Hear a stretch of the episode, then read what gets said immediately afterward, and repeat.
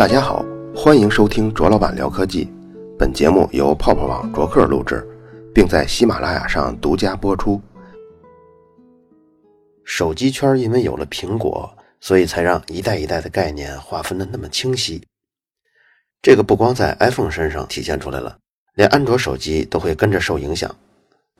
各大安卓的旗舰机都会拿自己和同时代的 iPhone 做对比。这种对比，尤其是在性能上。我们在这里说的性能啊，就是指的它的运算性能、处理能力。你比如像手感呀、拍照效果呀、屏幕效果呀、通话效果，这些都不列在其中。苹果的发布会经常会听到这样一个，就是新一代产品比老一代提升了性能百分之七十，不管是在 CPU 上吧，还是在 GPU 上，反正我印象中总是出现这么个数字，这是真的吗？我们可以在很多评测网站上查到历代产品的测试成绩，但是你要对比，如果是前后两代产品，可能还方便一些。如果你要对比的产品相隔的代数多一点，就会出现一个问题：当年评测使用的软件的版本跟现在测试的版本已经不一样了，所以这一个软件它跑出的分数，如果是在不同版本下的，就不能直接做对比。可是又很少有网站的编辑专门找出。隔了三年、四年的产品，甚至更早的产品，拿他们用最新的软件来跑一下，然后再拿这些老产品跟今天的手机对比一下。这里有很多原因，主要呢是因为评测编辑他们写评测主要是为了完成工作，新送测的手机还没写完呢，哪有闲工夫弄这些怀旧的产品？本身就已经测过了嘛。第二一个呢，是一些过老的产品在芯片功能上，他们支持是有空缺的。比如最近安兔兔刚发布了这个六点零新版本吧，这里面的游戏场景全部使用的是 Unity 3D 五点零这个引擎开发的。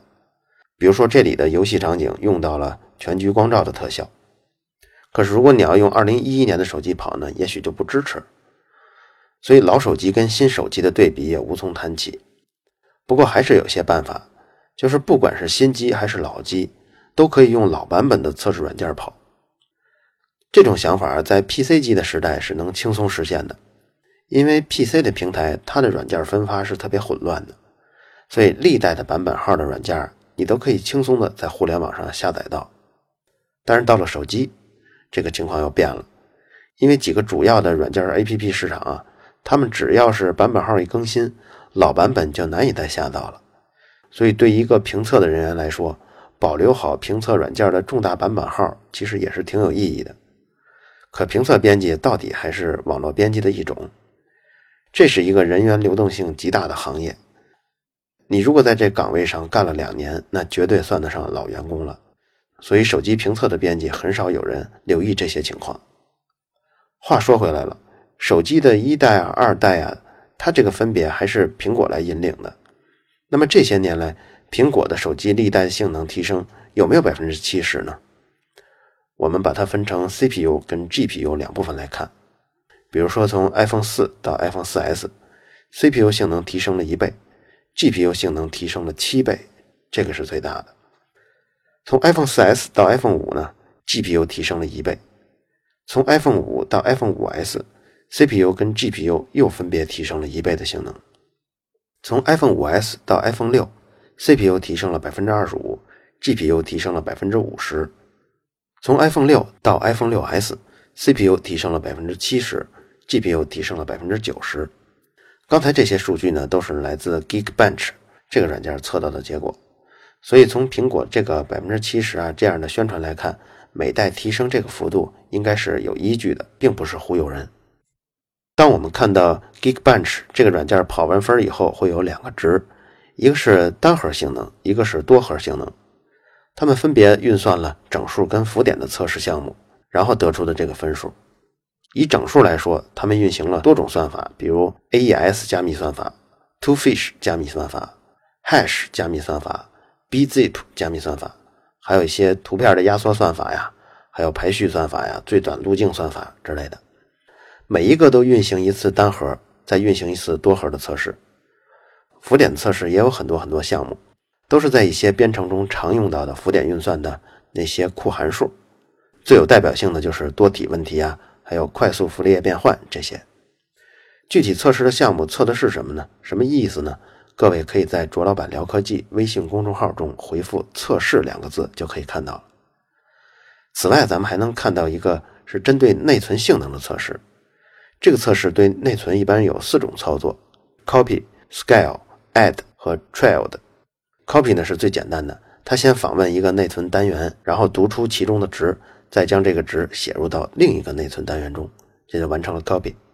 scale 呢，这个操作是从内存单元中先读出一个值，然后做一个乘法运算，再把这个结果写到另一个内存单元中。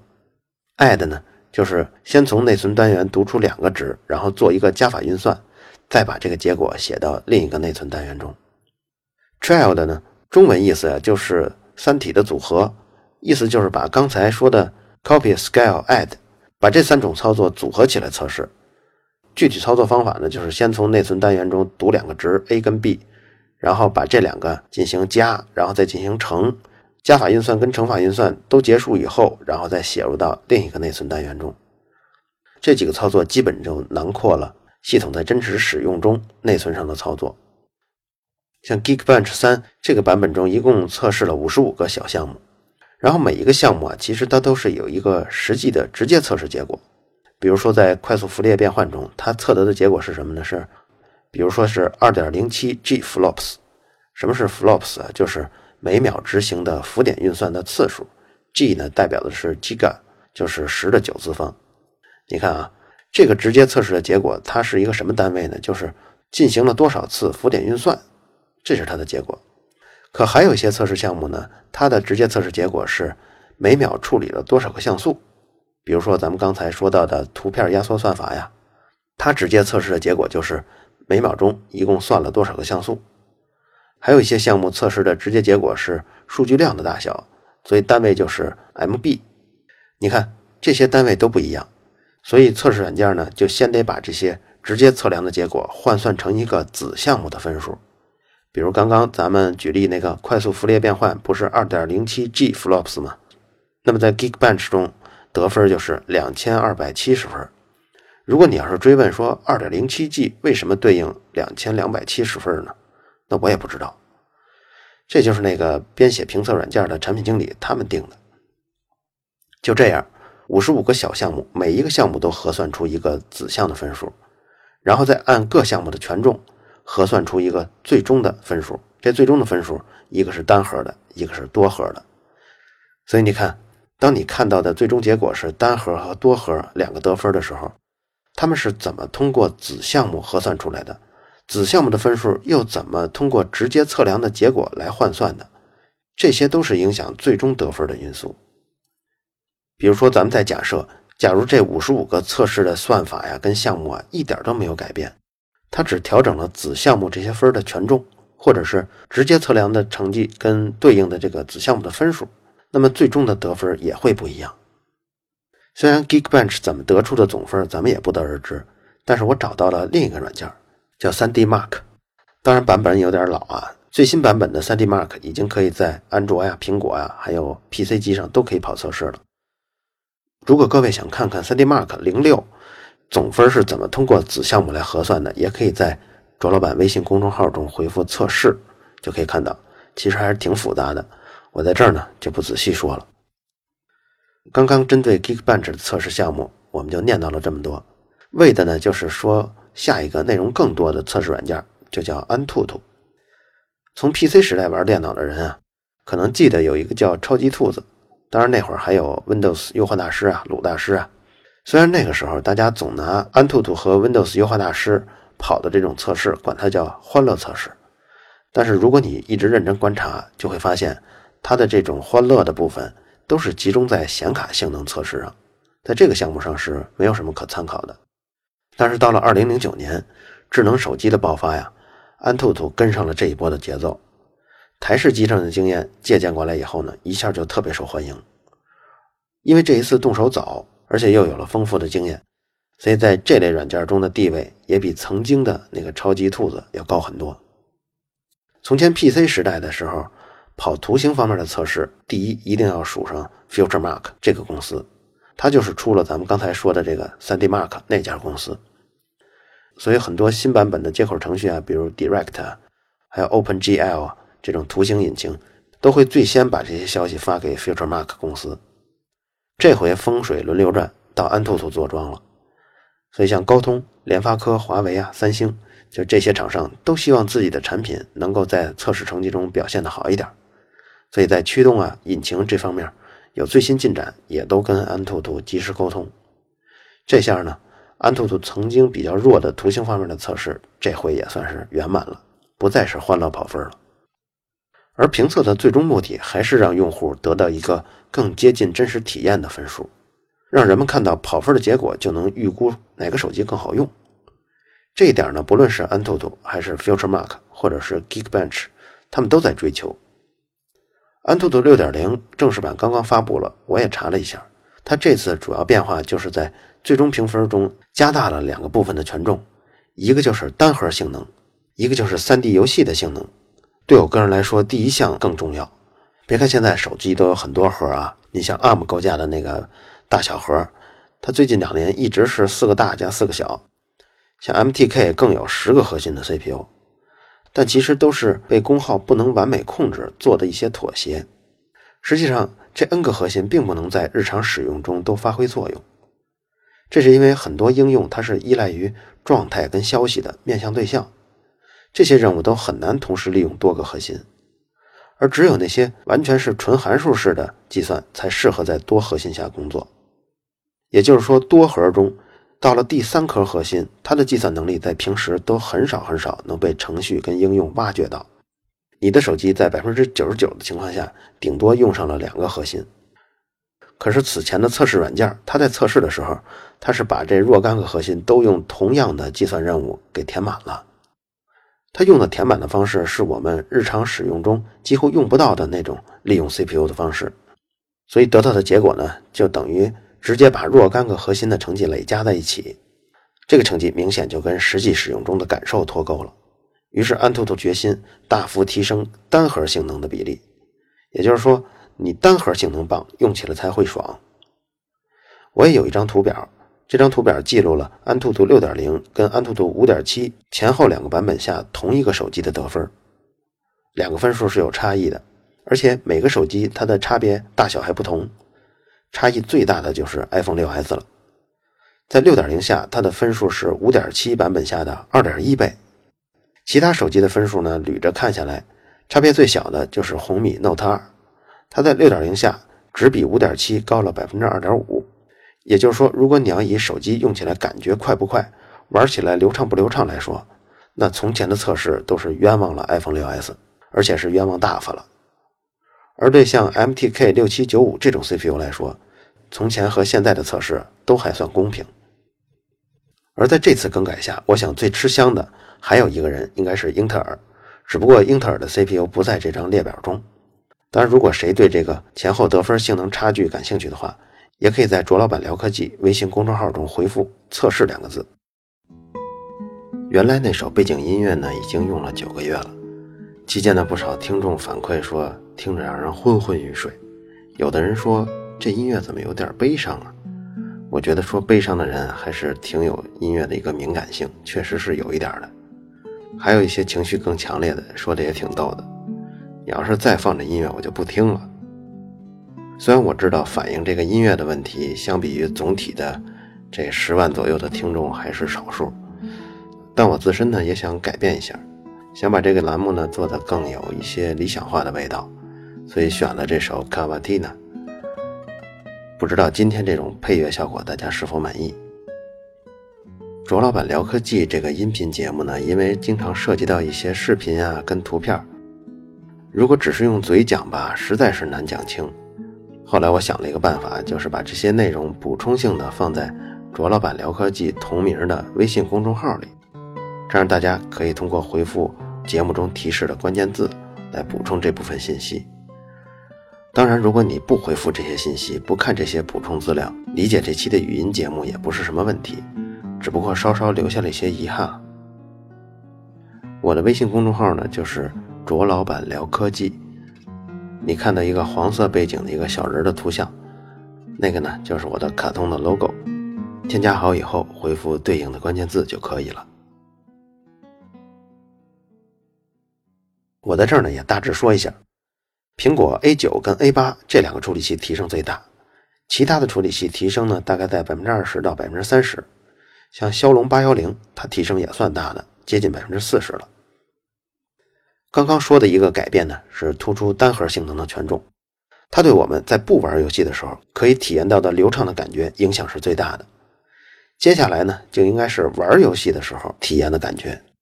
这种状态下，GPU 和 CPU 差不多都会满载，而且是长时间满载，所以这就是实打实的能力测试了。像以我们八零后的观点来看，游戏真的很不重要。很多像三十岁、四十岁的人，手机里根本就没有游戏，即便有，也是那种纯粹消磨时间的那种消除类的游戏。少有人在手机上玩一些大作，玩正经的游戏呢，还是要在游戏机平台或者是 PC 平台上去。但是如果你要在手机平台上测试游戏性能的话，你会发现它每次的成绩会有不同，对有些处理器来说，差距会非常显著。你可能也知道我要说的是哪颗处理器。没错，我自己曾经把手机放在窗外测这个安兔兔，六点零下得分是七万五，这还真是一个很高的数。不过你要拿到屋里头暖和了，你比如说在办公桌上测，得分就是六万五了。温度高了以后呢，CPU 就会降频，它这一降频，性能就往下降。像降频导致的性能下降这种操作，在非游戏的应用中是很不剧烈的，因为非游戏中任务都是突发的事件。比如像咱们打开图片库吧，然后马上会生成那些缩略图，或者像打开百度地图，手指把地图缩放啊，这顶多呢也就是持续几秒钟的任务。任务结束之后，CPU 也就闲下来了，这样温度就会降下来了。但是在游戏中，尤其是手机上的那种大型 3D 游戏，它是不会给处理器留下喘息的时间，所以它的性能就会随着时间的拉长逐渐的降低。泡泡网曾经也测试过那颗特别容易发烧的 CPU。测试了什么呢？就是在它运行安兔兔啊，运行一次到连续运行两次，连续运行三次、四次，一直到运行十次，它的性能的变化。最终的结论呢，就是跑到第八遍安兔兔的时候啊，性能大概跟骁龙八零幺是一样的。不过这种情况啊，你不要以为是很普遍的，它在其他的 CPU 上都很少发生。想看这边手机性能随温度下降的文章呢，也可以在公众号里回复“测试”两个字。在准备这期内容的时候，我一直在想一个问题，就是现在的手机性能跟台式机电脑的性能两个差多少呢？我想这个也应该分一下 CPU 跟 GPU。大家如果感兴趣，我推荐 AnandTech 这个网站的测试。他们网站每个手机评测在性能部分都会把曾经测试过的手机数据拉出来对比，而且对比的都是属于同一档次、同一水平的这种手机。这个好习惯从 AnandTech 诞生之初就已经有了，所以呢，这个网站能给我们一个很好的比较。国内绝大部分的媒体评测评测手机的时候都不会这么做，一个原因呢是厂商不乐意，因为你这么对比嘛，毕竟有好有差。但是其实我也深知，厂商的不乐意啊，并不是那么强烈的不乐意。更主要的一个原因是，这种评测需要每次都留底儿，而且还要统计结果。而且需要对测试结果进行排序整理，每次评测呢要把这些图表拉出来，都想重新做图，数据的积累、整理、呈现都需要不少时间。大部分的评测编辑没有这个耐心。你想，这个职位他毕竟是一两年就离职了嘛。咱们说回这个手机性能跟台式机啊，在 iPhone 6s 诞生的时候，有这么一条消息引起了我的注意，就是当时有人对比了 iPhone 6s 和苹果的 MacBook 这个笔记本的性能。结果呢是单核性能啊，iPhone 6s 比苹果的 MacBook 1.1G 赫兹这个版本呢还要强百分之九，单核性能是强百分之九，多核性能呢是弱百分之三。你看 MacBook 跟 iPhone 它都是基于 iOS 系统下的，所以它们俩的性能对比就很有参考了。不过像 MacBook 这种笔记本啊，它的性能应该算是最最最入门的。我们再来查查。这个 MacBook 使用这个 CPU 和现在高端主流的 CPU，你比如像 i7 4770K 吧，以这个为例，差多少呢？我查了一下泡泡网的评测，i7 4770K 这个 CPU 是 MacBook 1.1G 那个 CPU 的3.3倍的性能。那么核算到 iPhone 6s 上，这 i7 4770K 的性能应该是 iPhone 6s 的四倍不到，这个是多核性能。单核性能呢，大约是 iPhone 6s 的三倍。这么一算，还真是吓一跳。手机的 CPU 性能真是不可小觑啊！因为手机芯片的功耗才四五瓦嘛，而刚才谈到的的 i7 4770K，那它的功耗就已经九十五瓦了，啊，功耗超了几十倍，但是性能只是别人的三倍。这个呢，就是 CPU 上的性能对比，在 GPU 上，也就是图形处理器上，这个是不是三倍呢？这个对比其实从 GPU 芯片的处理能力就可以直接看出来了。你比如像 iPhone 6s，它的 GPU 就是 PowerVR GT 七六零零，它的浮点运算能力是一百一十五点二 G flops。那么顶级的显卡呢，咱们找出来就是 GTX 九八零 i 它的浮点运算能力呢是四千六百 G flops。所以这俩一算呢，也就是顶级的显卡是现在顶级的手机处理器。在图像性能上大概是四十倍，不过呢，功耗你要再考虑进去，其实也差不多是苹果那 A9 处理器的四十多倍。说了这么多关于性能的测试，你可以看出来，这个东西啊，我们需要的就是一个可以对比的数字。这方面呢，如果有一个机构能够把 N 款测试软件找好，M 个手机都找好，把结果都测出来，可以通过看结果的人的需求。合理的把结果展示出来给他们看，就能满足各种各样的人想要了解手机性能的人，满足他们的需求了。要做到这一点，并不需要多少手工的干预。而且，假如说当前测试的手机数量是足够多了，这些评测结果存在一个地方，那就是一个典型的大数据库。你可以从中找出今年上市的所有手机，他们的对手都是谁，他们的性能表现如何。有没有人在做这件事儿呢？其实安兔兔他们就在做，而且几乎是从智能机刚刚开始流行就开始动手做了。所以世界上关于收集手机性能表现最全的数据库，那个数据库就在安兔兔那儿。这些数据库安兔兔目前没有完全公开，但是吸引力是很大的。比如说一款手机，假如是安卓手机吧，它经常会出现用着用着就会变慢了。所以即便是同一款手机，它的性能测试中成绩啊。也都不会相同的，我们就可以通过数据库查到自己的手机性能排在同样使用这款手机的人中，它是排在前百分之十呢，还是后百分之十呢？我需不需要重新刷一遍机呢？或者是我这手机目前出没出什么问题啊？另外还有，我们是不是可以挑出一些很感兴趣的手机，看看它们的性能的中位数的排名？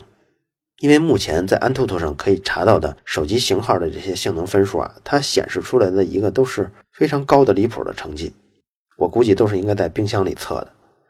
但是想知道平均性能的人怎么办呢？这方面呢，也只有安兔兔的数据库可以做好。就算是我刚刚列举的 Anantech，他们也不行。为什么呢？就是因为他们测试虽然是很公正的，态度是很公正，但是因为样本数量太少，所以做不到客观上的公正。说了半天，都说的是测试手机的处理器，但是别忘了，手机是一个包括 N 多个硬件和操作系统在一起的这么一个东西，所以评测手机除了那些可以量化的内容以外，还有大量的内容是无法量化的，这些就是手机评测者们应该做好的内容了。我从前呢也是做评测的，只不过不是测手机，但是我知道道理是相同的，就是在同一个时期，产品的同质化是会非常严重的，比如。你模仿苹果，我模仿你，大家都去找那几家代工厂做东西，拿到的货都是那些东西，所以他们的性能差距其实相差无几，而差别就在那些无法量化的方面上。所以哪些评测手机的媒体好呢？这些媒体都有一个特征，一个是他们自己建立了一个可对比的评测数据库，而且是在库的基础上充分谈到了手机的使用体验。